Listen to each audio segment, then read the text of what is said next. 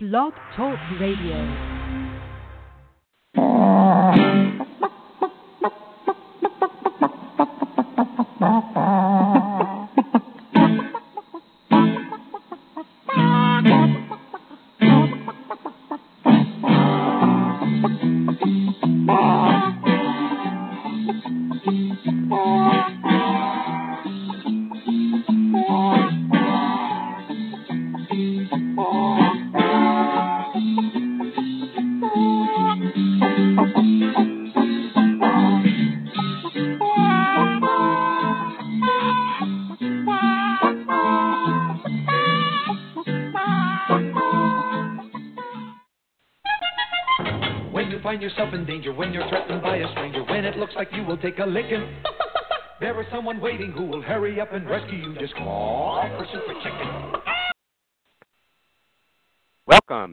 Backyard Poultry with the Chicken Whisperer Radio Show, brought to you by Kalmbach Feeds. My name is Andy Schneider, but most know me as the Chicken Whisperer, author of the Chicken Whisperer's Guide to Keeping Chickens, national spokesperson for the USDA Biosecurity for Birds program, and editor in chief of Chicken Whisperer magazine. Each week, I welcome experts in their field to share their knowledge about different topics, including backyard poultry, show poultry, heritage poultry, gardening, cooking, and of course, living a self sufficient lifestyle. Please visit us online at chickenwhisperer.com, where you can follow us on Twitter, become a fan on Facebook, and subscribe to the totally free digital edition of Chicken Whisperer Magazine, the only science based, fact based, study based magazine regarding chickens on the planet today. Once again, I would like to thank all of you tuning in to Backyard Poultry with the Chicken Whisperer, brought to you by our good friends over at Kalmbach Feeds. At Kalmbach Feeds, our layer pellets and crumbles are all natural, antibiotic free, with no animal byproducts. Formulated just for laying hens, our feed is fortified with essential amino acids and calcium to ensure maximum production of nutritious, tasty, strong shelled eggs. From our family to yours, feed your hens the way nature intended pure, wholesome goodness. Kalmbach Feeds. Find a dealer at kalmbachfeeds.com.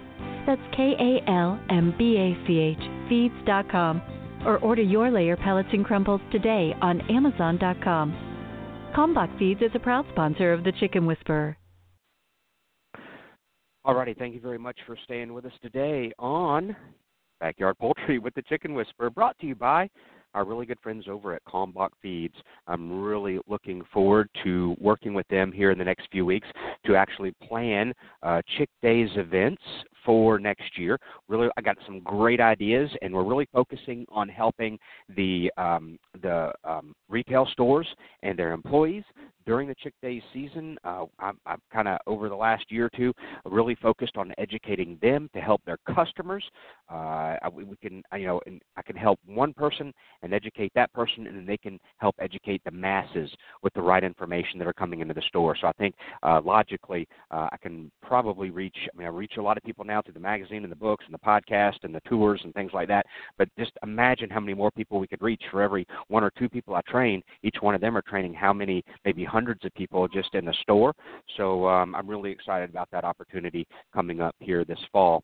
Uh, working with Kalmbach to do more education for the uh, stores that carry their awesome products. So uh, the next few weeks I'll be busy uh, doing a lot of that planning for 2018 Chick Days. It's never too early to start planning those, especially with the retail outlets. Um, got some exciting news today as well. I got sent over via email the first, um, what they call the first lasers uh, regarding the book. Yep, what book? What, what what are you talking about? Yep, if uh, you haven't been paying attention, um, the first lasers of chicken fact or chicken poop. Gotta love that. How cool! And it's already for uh, it's already listed on Amazon for today. I've spent about maybe 30 minutes looking through it, reading it, and I've already found a couple of changes we need to make. But wow, I mean, even even as as kind of that, I'm not gonna, you know, even though I'm, you know, it's, it's just really interesting how how it's come together. And it's I was enjoying. I told Jen, I said I'm really enjoying reading this. this I think this is going to be a really good and hot seller just like the first book that is still selling. I had somebody come up to me this past weekend. Hey, I saw you in Lowe's this past weekend, and I'm like, okay, where was I in Lowe's this past weekend? And then he giggled and says, your book. I say, oh, okay, got it. The, uh, Lowe's has been great over the years carrying the um, Chicken Whisperer's Guide to Keeping Chickens. They just about every Lowe's I've gone to touring across the country, there it is in Lowe's. But it was funny. He walked up to me and said, "Hey, I saw you in Lowe's this weekend. I wasn't in Lowe's this weekend. Oh yeah, I saw your book. You were there. so gotta love that. Um, but yeah, chicken fact or chicken poop. I was really enjoying reading the information. It was great, and I said, "This this may be a big hit." In fact, um, there's just there's so much bad information out there in in, in internet land. There may be a sequel to this, uh, fact or chicken poop, part two or something like that. So. um tons and tons of information. You know, let me just give you some ideas, give you a little heads up uh, real quick, and then we'll bring on uh, Dr. McCrea because uh, we have a great show topic for you today molting chickens management and diet. It's going to be really cool. So, so while I'm doing this, while I'm yapping about about the book, uh, you can get a pen and paper and uh, get ready to take some notes uh, when we bring uh, her on. So I'm looking at it now. I need to print it off so I can get a better grasp of it. But just some of the things that you're going to see. And just run down here, just just a few. I don't want to spoil it all um, through the different uh, chapters. Let's see what we got. Uh, here's a good one. Adding red pepper flakes to your chicken's feed will increase egg production. Uh, we'll be covering that. Um, see some others that might show interest. A well, where'd it go? Come on. A pointy egg means you're going to have a rooster when you hatch them out, and a round egg means you're going to have a hen when you hatch them out.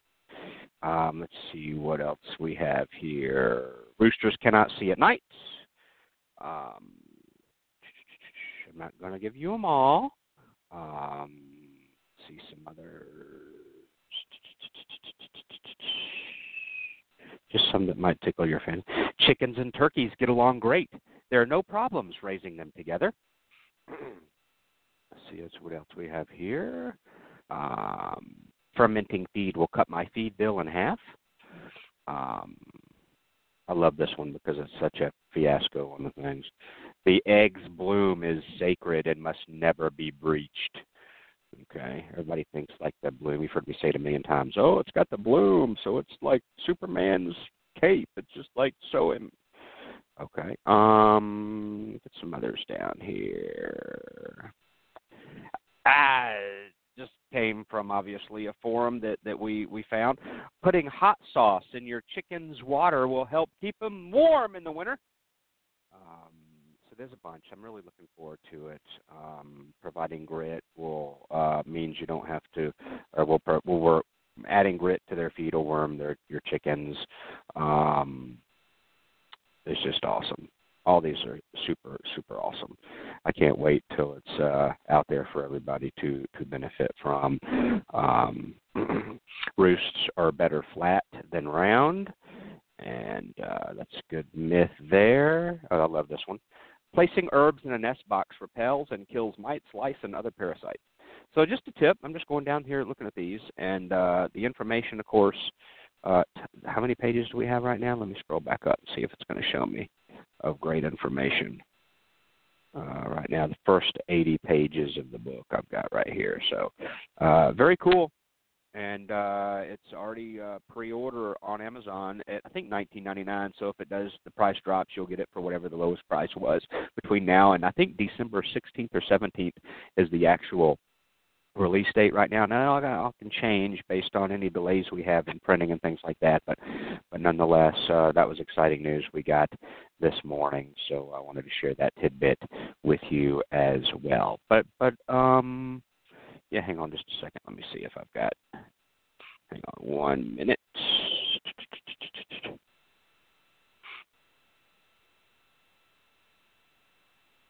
Yeah, I'm I'm texting. Uh, Dr. McCrea. There we go. Just kind of planning out here when she's going to call in. I'm going to go to commercial break here and then and get that run, and that'll give you time to get a pen and paper out so you can take notes. So when we welcome Dr. McCrea on, you'll be ready to mm, hit the hit the notes and get these note management and diet. It's going to be awesome because guess what?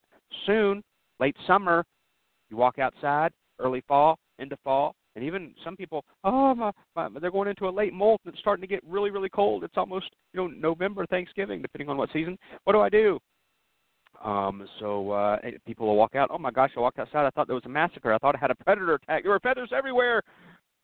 But I had a, a, good head count. They were all there, and boy, did they look crazy. They looked crazy. So um, let me go to my uh, quick commercial break, and then I'll come back. I see she had just called in. I had sent her a text as well, and then we'll come back and uh, we're going to learn all about the molting chicken management and diet.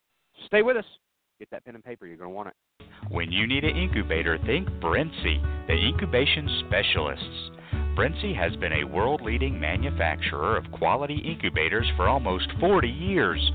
They manufacture incubators that hold anywhere from 7 to 380 eggs with high quality electronic and digital controls, including precise humidity controls and programmable egg turning, all at surprisingly affordable prices. Enter the coupon code WHISPER at checkout and receive 10% off your entire order. Order your new incubator today at brinsea.com. That's B R I N S E A.com. Cackle Hatchery is a third generation, family owned and operated hatchery. They offer over 193 varieties of poultry shipped directly from their facility in Missouri. It's their mission to enhance your life by providing you with quality poultry for showing, meat, enjoyment, eggs, and pets. They specialize in hatching purebred poultry and shipping day old chicks right to your local post office since 1936. 4 H and FFA youth poultry clubs get a 10% discount. Check out their website, cacklehatchery.com, for posted weekly specials and discounts. That's cacklehatchery.com. Want to protect your hens from the damage caused by an overly affectionate rooster? Nothing protects hens better than the Hen Saver Hen Apron. Hen Saver hen aprons come in several different sizes to fit both bantam and large fowl hens. They also come in several different styles and colors. Give your hens the protection they deserve by purchasing Hen Saver hen aprons today. 100% of all proceeds goes to provide care to rescued animals at Crazy K Farm in Hempstead, Texas. Purchase your Hen Saver hen aprons at hensaver.com. That's hensaver.com. The Yard Bird Chicken Plucker takes the hassle out of backyard chicken processing by fully defeathering birds in less than 15 seconds. The compact size makes it easy to transport and easy to store. The 1.5 horsepower motor and 20 inch stainless steel tub can handle two 8 pound birds at the same time. There are no belts or pulleys to wear out and no adjustments necessary, which makes it virtually maintenance free. For more information about how you can own this must have chicken processing product, visit yardbirdchickenpluckers.com today. That's yardbirdchickenpluckers.com. Ideal Poultry has been a family owned and operated business since 1937. Their business is built on customer service and quality poultry, from rare white and brown egg layers to broilers, ducks, turkeys, and bantams. Ideal Poultry is the largest supplier of backyard poultry in the United States, shipping close to 5 million chicks annually. Visit them online at idealpoultry.com. That's idealpoultry.com.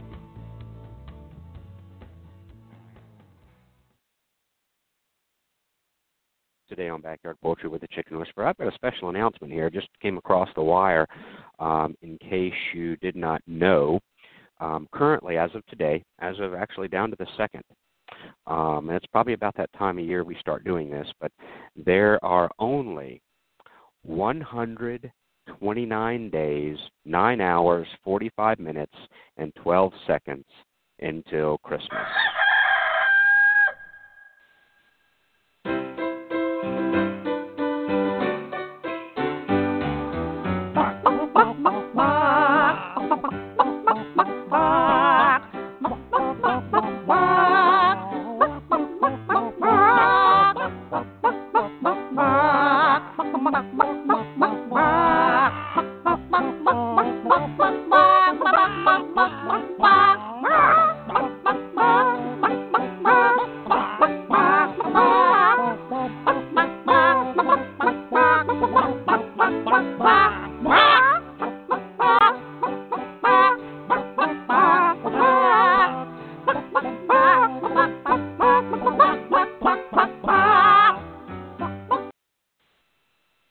That's all I'm going to put you through with that. I mean, it's it's tough enough on me to train the chickens to do that in the first place, but it just I got to give them a break. It's early in the season; their voices they're, they're just they're, they're just not uh where they should be.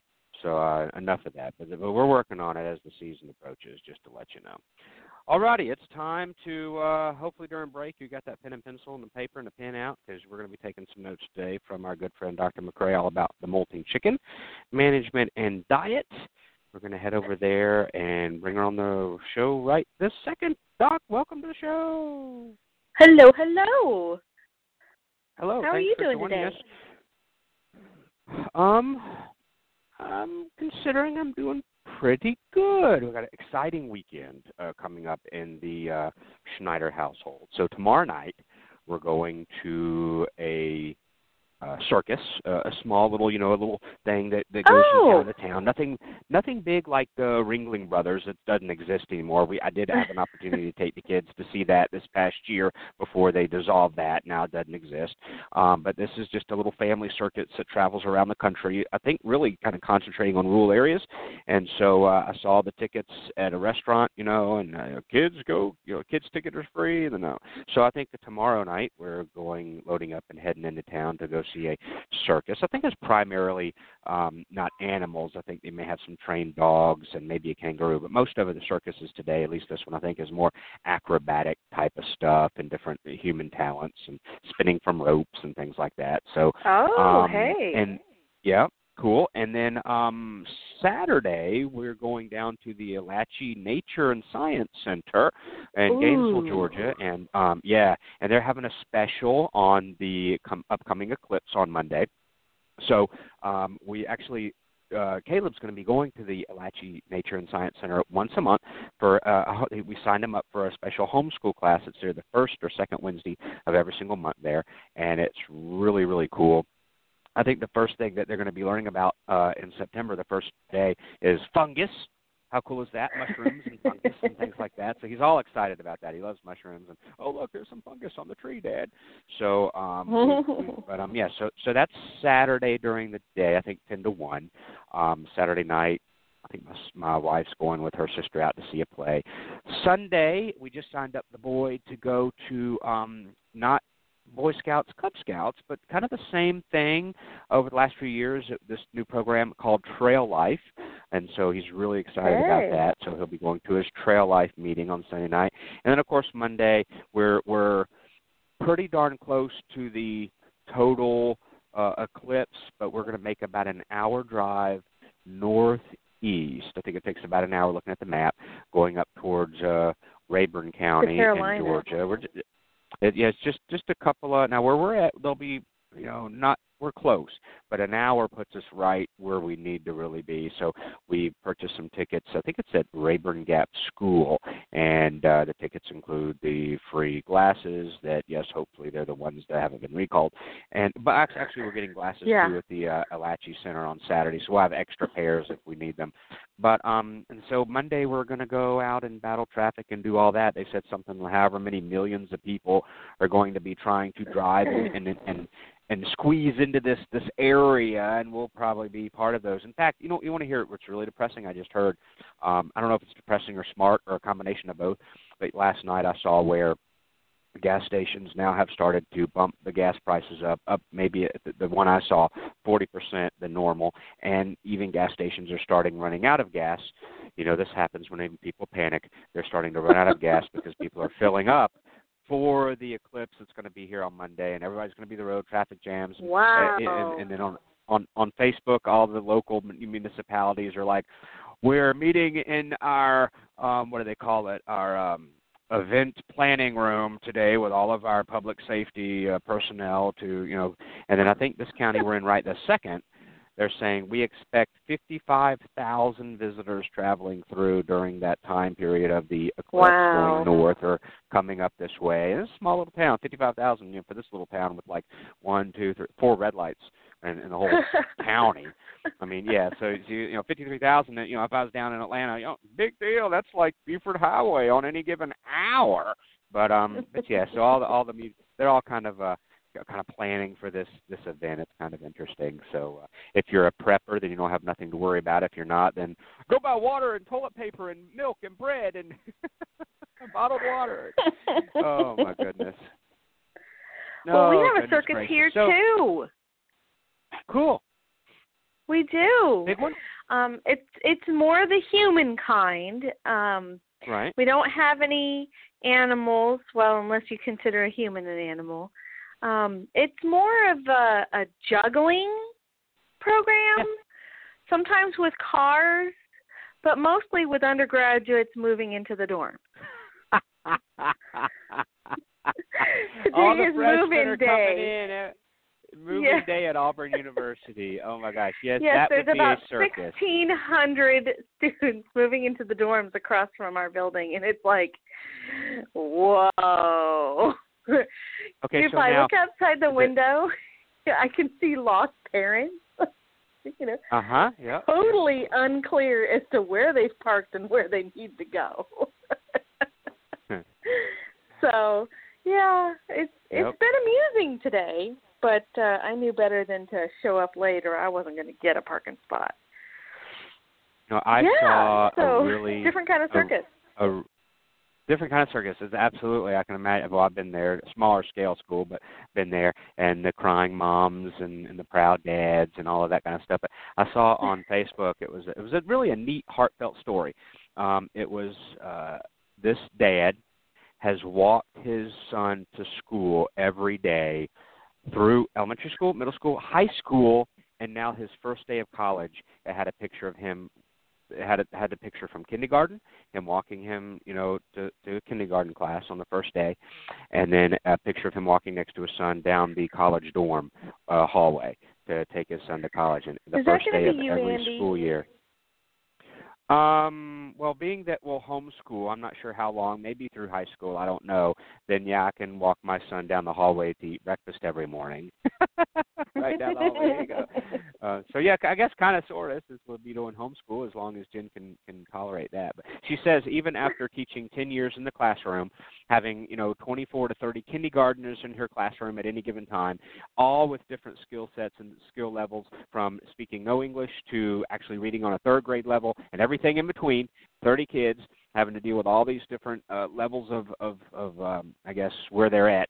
She says still homeschool is still she says 10 times tougher than that. And and um, I, I can kind of see that she enjoys it, but I guess you have to kind of it's hard to sometimes separate the, even for the children the parent versus teacher aspect. Or so she says Yeah. it's very it's it's cha- it's challenging. So um, but yeah, I thought that was a neat story about him walking his son the first day of school all I mean through every single year, high school even, and uh, now college, walking him down the dorm. I thought that was cool, and, I, and I'm thinking to myself, wow, not to get too you know based on today's America, but you know I wonder if more dads did that, how that would affect America today.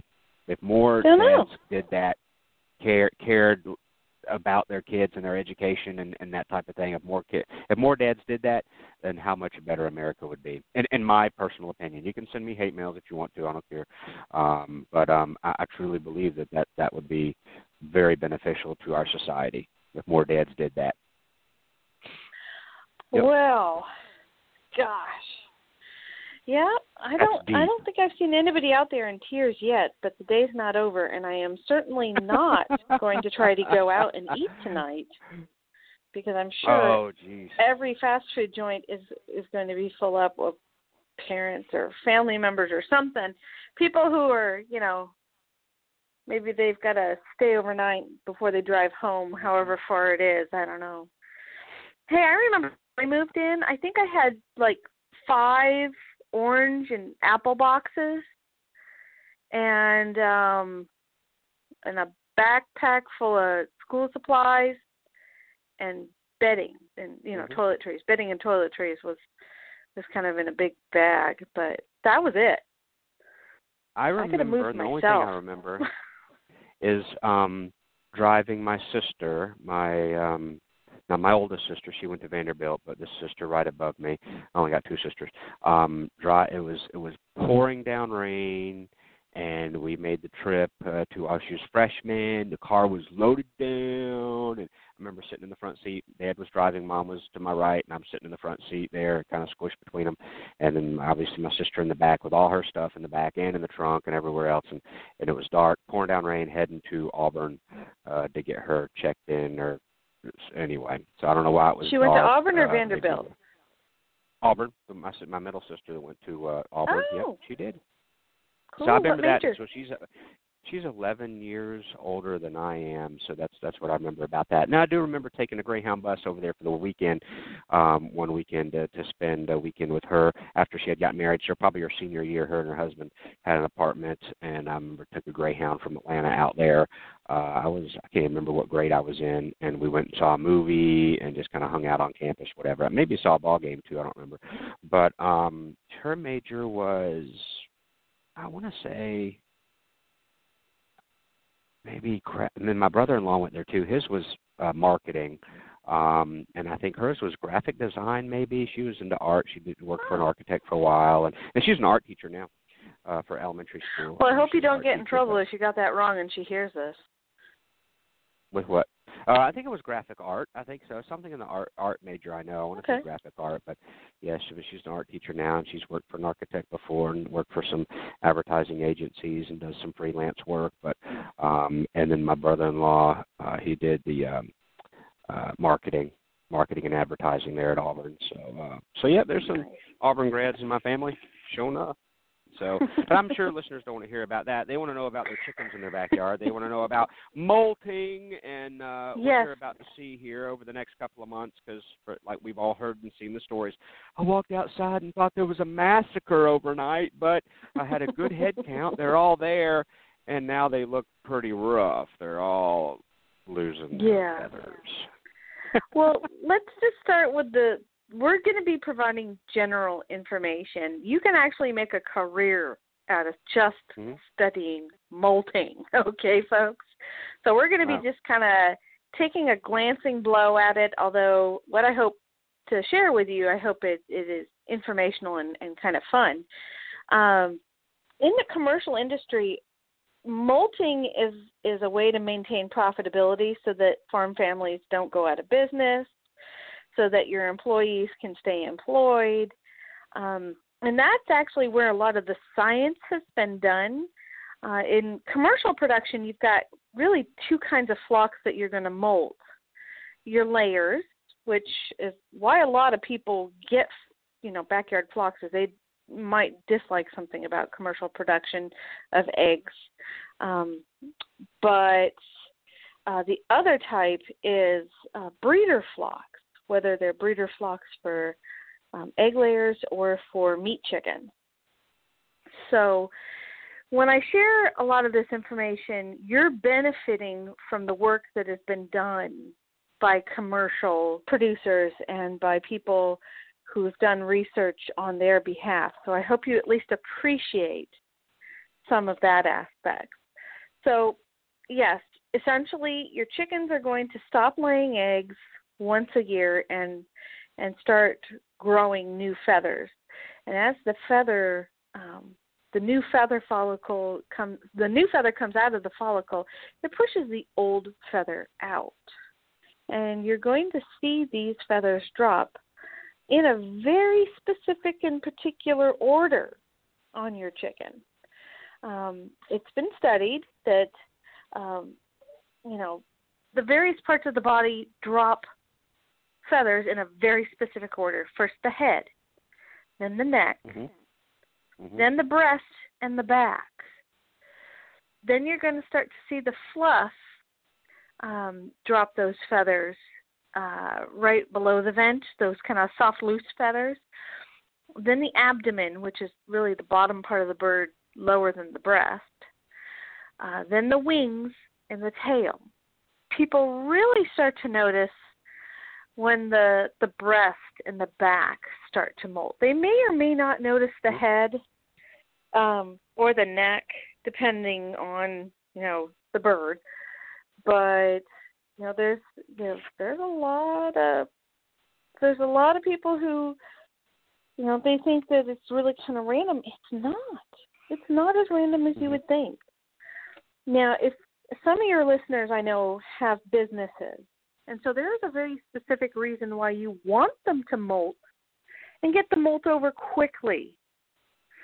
Um, if you are running a breeder flock, if you are hatching eggs and selling the chicks, that's a very good reason for you to exert some control over the, the flock molting program.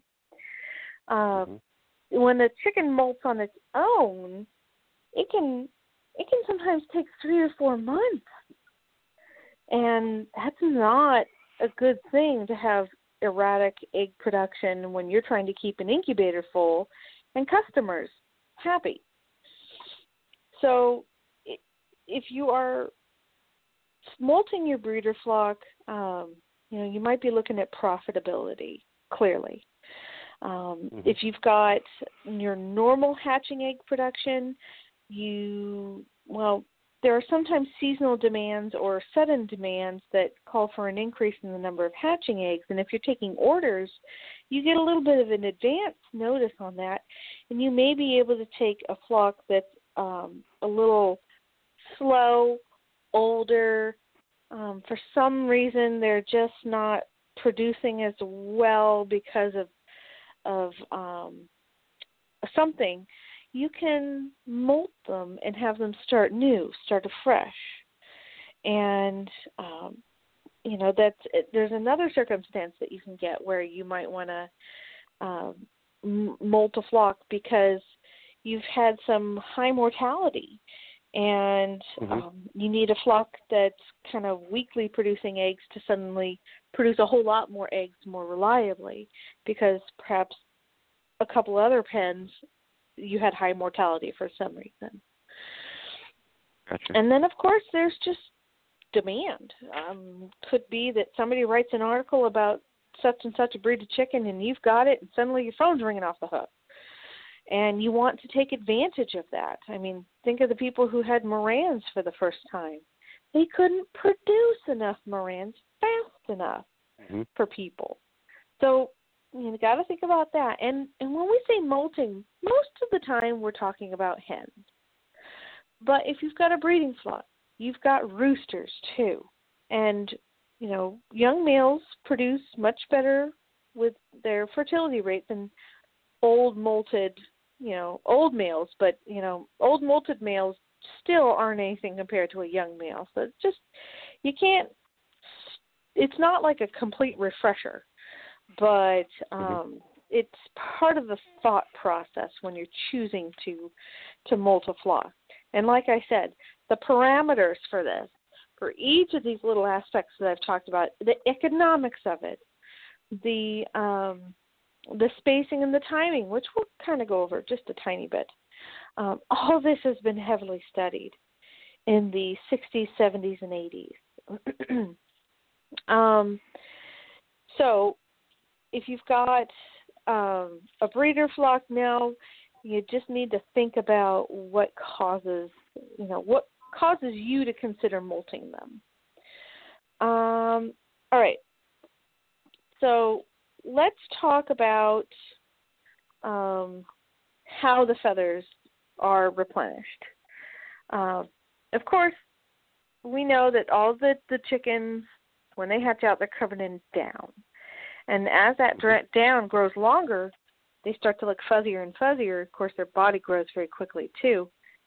And you start to see a shaft to the feather. And within a few days of that chick hatching, you're going to see the shaft come out of the skin. And the little tiny button of fluff there sometimes falls off, sometimes it stays put. Um, but, you know, when the chick is about four or five weeks old, it's fully feathered and you've got you know feathers that are just going to continue to grow. There will be a few more juvenile molts before they've got their full set of feathers. And so these molts, as they're growing up, are different from the annual molt. Um, your annual molt is really something that happens to all birds, not just chickens, all birds. Um, the annual molt is a way for the body to get rid of the broken feathers, the damaged feathers, And of course, in some bird species, they will molt or do a specialty molt and put in breeder plumage, breeding bird plumage. Sometimes those female birds really like a, a certain color plume or a certain length of plume, um, and so that's a specialty molt. Uh, okay, so technically, the molt is somewhat intermittent in wild birds, um, so that they still should be able to fly somewhat. That's not the case in your backyard chickens. They're not great flyers, and sometimes they can do an explode a molt, which we talked about. And the cool thing you need to understand is that molting and the growth of new feathers are really a hormonal process in order to initiate new growth in the um, buds at the base of the feathers, um, the hormone levels that induce egg production and cause your chicken to go broody actually inhibit that feather bud growth. So if you want your chicken to grow new feathers, you're going to have to get them to stop egg production. So we know that when a chicken is in full molt, they're not producing eggs. If they are, it's highly infrequent. And, and a really mm-hmm. good bird is one that waits waits as long as possible, and then she molts and she gets it done fast. That's your keeper flock. Those are the birds that are really, you know, paying for their keep. So um, you can kind of accidentally induce, and, many people are doing this and they don't realize it. They're inducing molts or mini molts. Um, sometimes you can start the process and halt it, and they can go back to, to normal egg production. But if you accidentally do something that stresses the bird out, let's say let's say there's a storm and the feed lid was not on and all the feed is now moldy and destroyed and your car isn't working and you have to wait a couple of days before you get to the feed store and get the replacement feed. Well, management wise, hopefully Andy your your flock owners are prepared and aren't going to come into this situation because they've always got that backup bag of feed, but that's not always the case. And so if you mm-hmm. feed restrict or restrict the feed intake in any way, sometimes you can precipitate the process. Other ways to stress the bird and get molting started is disease. That's another way. High temperatures can stress the birds and start a, a little temporary stress. Um, low temperatures. So if your chickens are molting in the middle of winter, you're not doing it right. your management is off. You've you've stressed the bird, and that bird would not naturally molt at that time of the year, but you've created a set of circumstances that are not optimum for it. So it's it's reacting to the to the situation. So if you if they knock over their water every day for you know 3 or 4 days like 10 minutes after you drop you put it in their coop so essentially you know they're thirsty all the time that'll throw them into a molt R- water restriction feed restriction um you may see a partial molt to the head and the neck and maybe something on the breast and the wings, but you can fix it. Um, and if you fix this problem, if you notice the issue and you get on top of it quickly enough, you can stop the molt and that won't interfere with their primary annual molt. That'll just be, I guess, what we call a whoopsie daisy molt so not not an official scientific. term. That's a oops, I goofed. And you know, if your chickens are molting um, at odd times of the year, they're trying to tell you something. It's not, oh my God, what's wrong with this chicken? It's it's it, they're they're your sentinel birds. They're trying to tell you something's up. Hey, could you give this a little attention? Um, and they would appreciate some changes to their benefit. A lot of people who who have skimmed the surface commercial poultry production and have not delved into a full understanding of commercial poultry production. They mm-hmm. hear and see blog pages, comments in forums, and you know, I get it. People are busy. They don't want to have to do their homework on everything. I've been guilty of the same. But don't condemn that which you do not fully understand. It's not fair and it's not nice. And we all like to be fair, and nice people, right? Hopefully. I hope. um I, I certainly do hope that's the majority of people I come across. Uh, so before I, I delve further into um, ways to molt your flock, um, do you want to do a commercial break, Andy, or do you have any questions?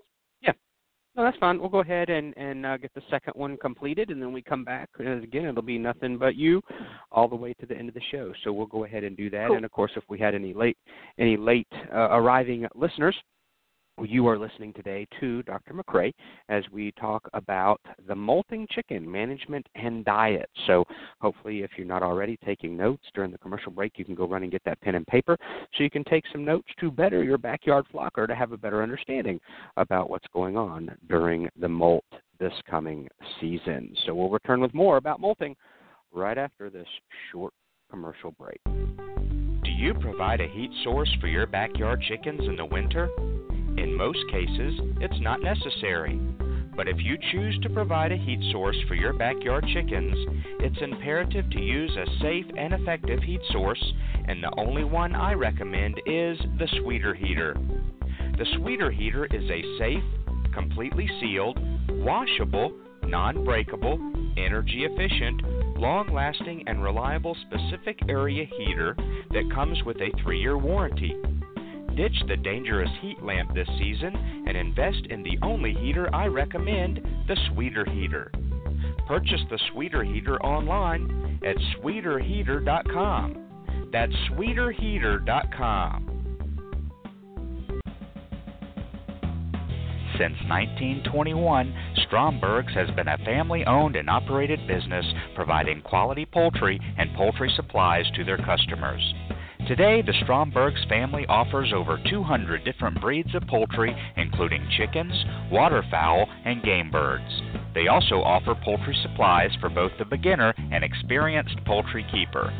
Stromberg should be on the top of your list when it's time to order your new day old baby chicks and poultry supplies. Order online today at strombergschickens.com. That's strombergschickens.com. Come back. Come back, back. Come back. Come back. Come back, back, back, back, back, back, back, back, back, back, back. Come back.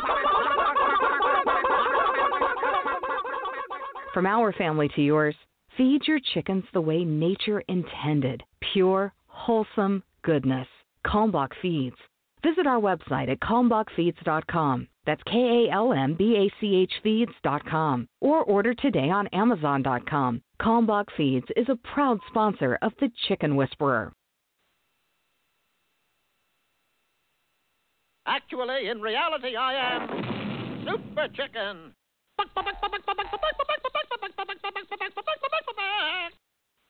How would you like a punch in the beak? Hi, I'm country music artist Nathan Osmond, and you're listening to Backyard Poultry with the Chicken Whisperer. All right, thanks for staying with us today on Backyard Poultry with the Chicken Whisperer, brought to you by our good friends over at Kalmbach Feeds. Looking forward to over the next few weeks working with them on um, getting together, scheduling, and planning the 2018 Chick Days events all across the country. All the dealers that carry their great product, and I've got some really cool um, suggestions up my sleeve that can really benefit the dealers. So I'm, I'm anxious to uh, have my scheduled meeting with them and do some starting to do some planning next week for again, like I said earlier, educating the stores and the employees because then they can educate the others that are coming in the store and asking these questions. And we want to make sure we get the again our whole goal the right information to them. So I'm really looking forward to working with the dealers this coming uh, Chick Days events all across the country. So today, if you're just again tuning in, Dr. McCrea is talking about the molting chicken management and diet, and we're going to continue with that right now. Doc, let's continue. So, so you said you're giving advice to to dealers across the country. It has to do yeah, with we chickens, right? I, I, Are you just I, giving them yeah, financial kinda, advice too, or what? I don't want any financial advice from me.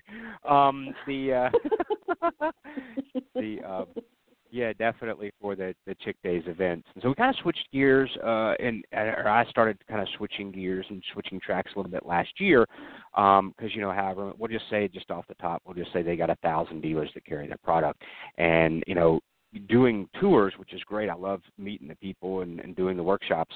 You know, you hit maybe 30 of the, you know, you do 15 or 20 events in the spring, 15 or 20, so that, you know, you're hitting 40 stores out of maybe a thousand or more that they've got Yeah. around the country. And so even though we may have, uh, we'll say 30 to 100 at any given event, you're still kind of limited, but we still see that as a perk. But it, by, I think, educating, creating an educational program for the dealers and especially the dealers' employees that are actually having that customer say, "Hey, well, what about the coop? Or what do I need? What is this? What is that?" Then now we have more opportunity. How many people are they going to see this chick season versus me doing a tour? So uh, we're we're trying to get, and and I see that as a weak link over the years, over the last decade, going into the big uh, chain stores to the small mom and pop stores. I've seen that as comments on blogs and forums as the weak link. Oh my gosh, I went in here, I knew so much more than the person selling me these chickens, or they didn't know this, they didn't know this, they didn't know that, they thought this, they thought this, they gave me the wrong information. So there's a weak link there uh, that I would like to. I don't think we'll become close to repairing that completely, but to start trying to fix that problem we have foreseen over the years as being maybe a weak link to getting good, reliable information to the chicken owner. And so um, um, I've kind of started that pathway with Kalmbach and doing and educa- educating dealers now, uh, along with the customers. But that's when I'm out on tour, uh, educating the dealers a little bit more on backyard poultry, so then they can effectively educate their customers. So I'm really excited about that opportunity. We should do like a science day where they they come with their best questions or tackle us with their, their toughest questions, a, a dealer phone in session or something like that. Just thinking out loud. That would be cool. Yeah, that would be cool. Well, let's let's finish up talking about molting. Um, one of the first reasons why people even looked at molting flocks is because they were observant. Um, accidents happened, and if they were good at keeping records or they were observant about production, they noticed that the they got better results after molting a flock. So that's why you know you pay attention to your flock and you know these details about your flock, but a lot of people don't keep records, but some folks did early in the you know the 1920s, 30s, and 40s and you know, some some of these accidents are really you know interesting. Um, sometimes it's a feed ingredient oops. Um, there have been molting programs that have been focused around accidental high levels of feeding zinc. Now, I'm not saying go out and dose your chickens with zinc. You really need to be a poultry nutritionist to make those kinds of calls. Trust me. Especially since some zinc sources have been conam- contaminated with lead, and that can injure your flock. Um, mm-hmm. And other times, the feed mill makes a mistake, or you mixing the feed makes a mistake, and you end up with a low sodium diet. Um, and you know that's that has caused birds to flow fly into a, a molt. It's when you cause the body stress. Remember, we talked about that. Mm-hmm, um, mm-hmm. You know, sometimes people are giving um, medications to their birds because the birds are sick. Well, part of that equation, I said, you know, if they're sick, that can be a stressor and throw them into a molt. In addition, or sometimes uh, in lieu of the actual illness causing the bird to stop egg production, whatever you're treating them with can cause them to stop egg production. So certain drugs have been known to produce a molt in flocks. So that's certainly something where, you know, you're working with your veterinarian and those are the kinds of details that they're responsible for knowing. So finding a veterinarian that can can work with you. Now remember, not all veterinarians see chickens, and if they don't, they can always call their state vet's office for advice. They've got someone there who can usually assist them. Or you can call your extension poultry veterinarian. Those those extension poultry veterinarians only deal with veterinarians who call with poultry questions. That's what their job is. So um, if you, the farmer, is going to call someone directly, you need to call your extension poultry specialist. So there you go. The order and the hierarchy of things.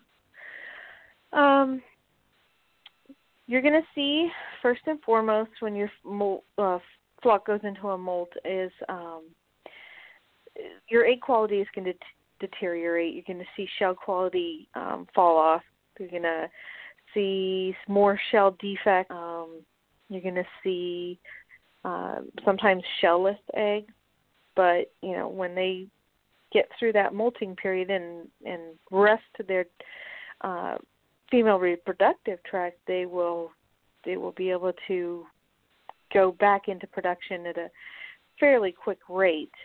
Um, so you can look at the size of the eggs, you can weigh the eggs, uh, and you'll see that they'll get smaller and fewer and fewer in between. Um, and it is actually more affordable to recycle a flock than it is to start fresh with pullets, with chicks. So if you're looking at the economics of it all, that's one of the reasons why we we molt our flock. Um, feed consumption is practically the same um, when you look at the the entire normal cycle. Um, one of the one of the things that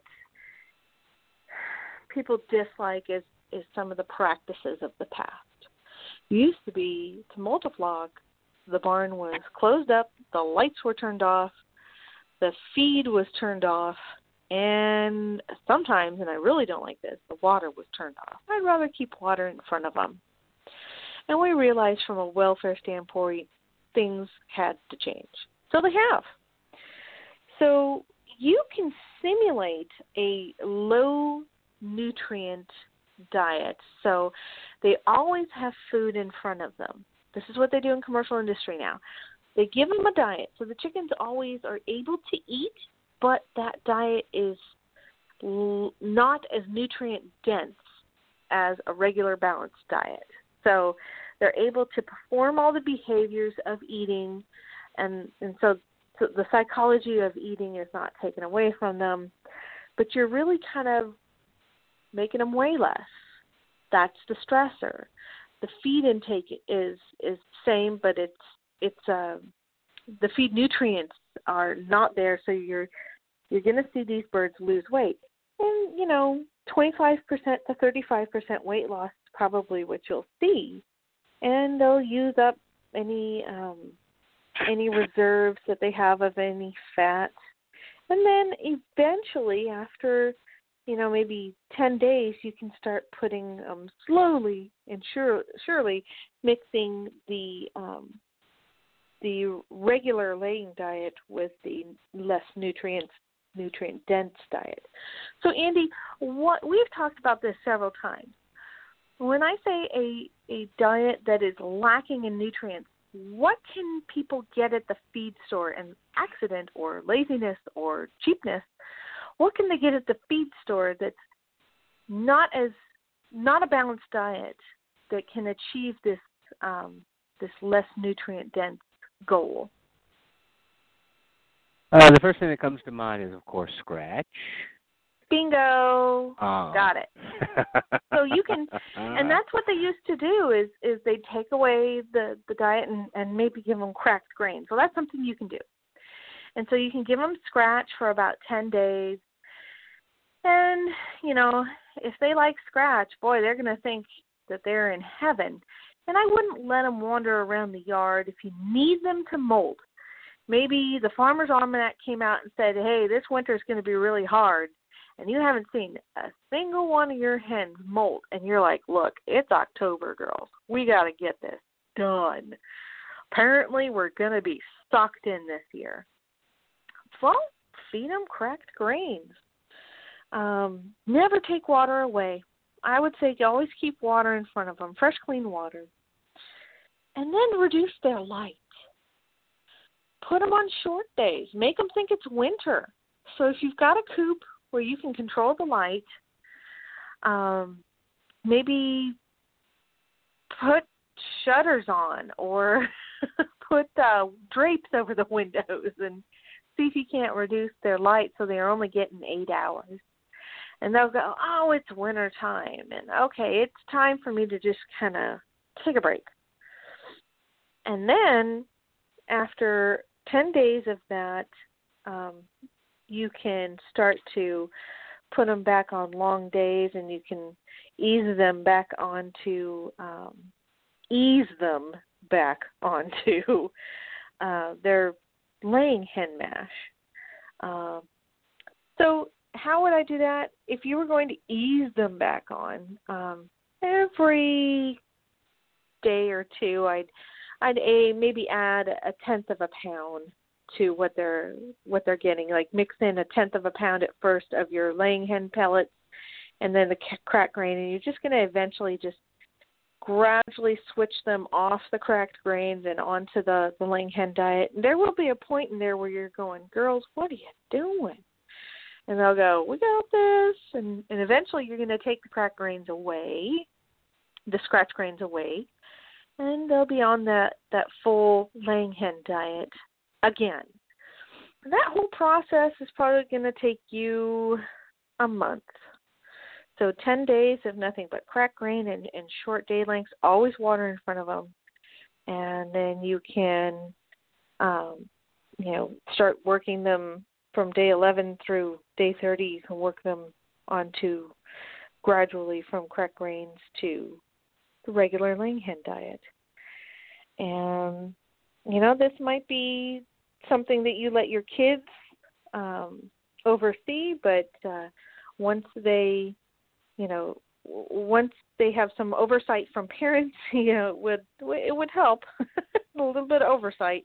You want to monitor the bird's weight, so laying hands on them every week, uh, every few days during the first ten days. Lay hands on them, make sure they're not losing too much weight. I would certainly, before starting something like this, I would make sure to do a um, external parasite check, uh, an internal parasite check, because you're about to cause them some stress, and you don't want that to do them in um, just because you changed up the feeding program to molt them.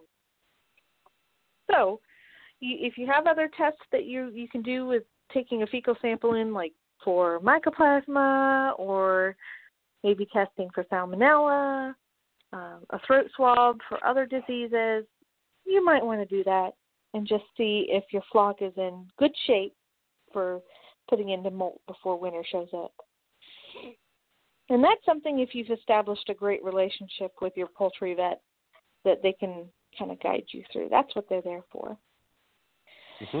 As your flock gets started um, back into egg laying, it's going to take a you know two to three weeks for them to ramp up to about 50% of their egg production. And then about two to four weeks after that, they should be back into full egg production. So the entire process from the day you go out there and take their their regular feed away and put cracked grains in front of them until they're back to full egg production really is kind of a can be almost a two month process. So just think about that and you know if you if it's October and they haven't molted and you want them to get that done before the real cold weather hits wherever that is for you. You know, take some planning to to do this well on behalf of your birds, but it can be done. There you go, Andy. I think I've covered just about everything that's pertinent to to small flock owners.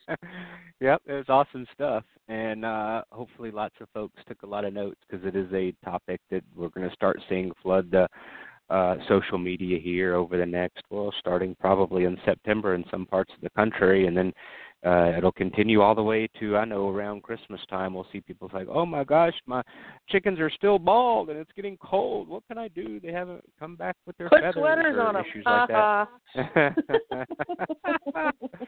oh, because so, they didn't so listen to your show back in August. oh, man, oh, well. Gotta love it. Oh well, it's one of those things. Can't make everybody happy. So, um, no, great information. Thanks for coming on the show. Uh, looking at my calendar here, it looks like uh, um, is there actually there is a fifth Thursday, but um, we'll see what your schedule shows, and if not, we'll see you back here in uh, first Thursday in September uh, for another Okay. great uh, show. And I really like the topic you're going to be writing for the fall edition of Chicken Whisperer magazine, the smoking Yeah. and I think curing curing uh, poultry uh, meat. That's that's really interesting. We haven't done that. Well, I think last summer we did one on barbecue, but we haven't done one on this. So uh, that'll be that'll be very good. So thanks for that that topic, and um, we thank you for joining us today. We'll see you next time. Thanks, Andy. Bye bye. Thank you. Bye bye. That is Dr. McCrea talking all about molting the molting chicken management and diet. And guess what? If you missed something, if you tuned in late, and you're like, oh, no worries. In about 15 minutes, this live show will automatically turn into a podcast. So the same link you're listening to now will be the same link to listen a year from now, two years from now, nine years from now, 20 years from now, all about the molting. And so uh, no worries. You can go back and listen again and take all the notes you desire.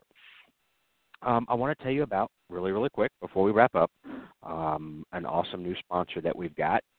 And I met the owner and creator of this product probably about nine years ago. It was a long time. Had lunch with him. Met at a uh, dealer conference, actually, I think, up in St. Louis, and sat and talked with him. Loved his product. Tried his product. Pushed his product to our local group in Atlanta, and have even uh, used this product successfully and that is, you've heard me talk about it, Sweet PDZ Coop Refresher. Many of you in the horse world probably know about Sweet PDZ, the horse stall refresher. Same thing, but bagged for the coop. And it works great in all coops and all brooders. Yeah, even in your brooder. Sweet PDZ has been keeping horse stalls ammonia free and healthy for nearly, ready for this, 33 years. They know what they're doing. However, ammonia is ammonia, regardless of the species producing it. Therefore, it will do the same great job in your chicken coops and chicken brooders. How do you want to use it? I haven't talked about this before in the past. How to use it? It's very simple.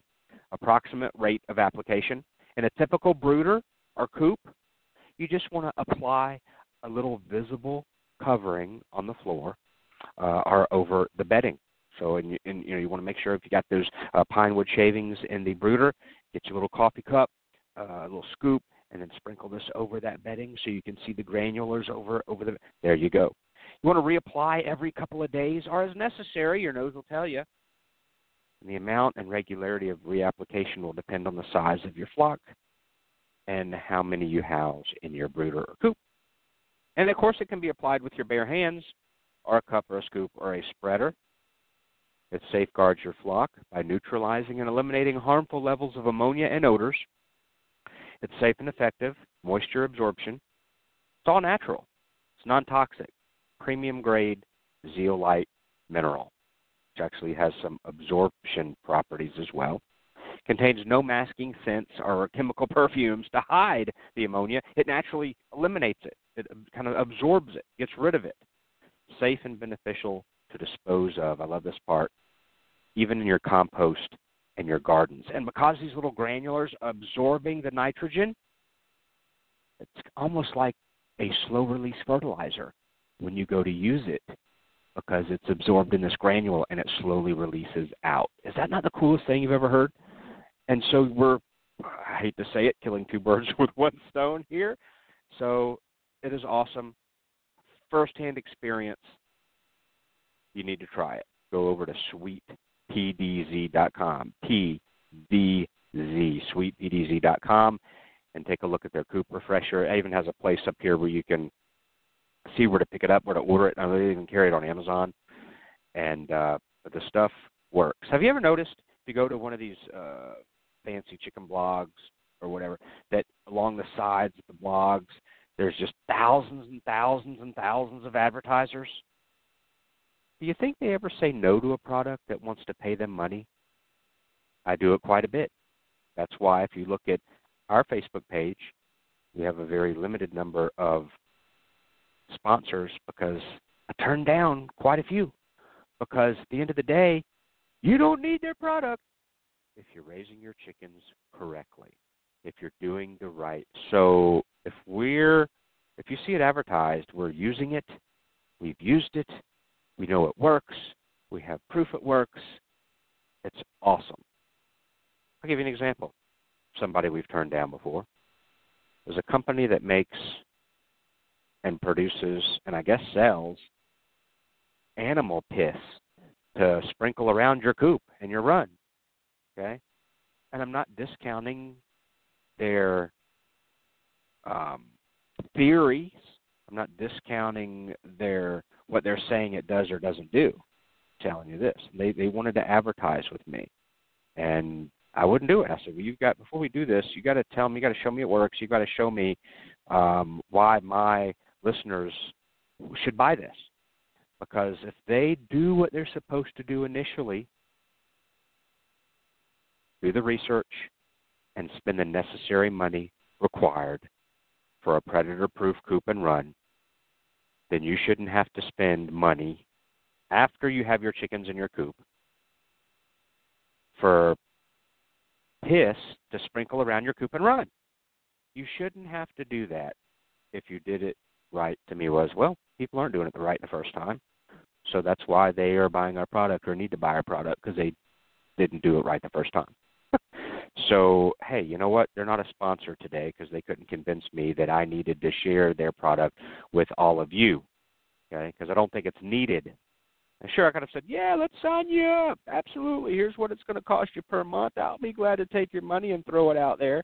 What kind of service would that be to you guys?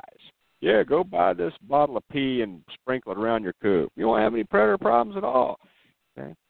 So that's the big difference here. So Sweet PDZ, go check them out, sweetpdz.com.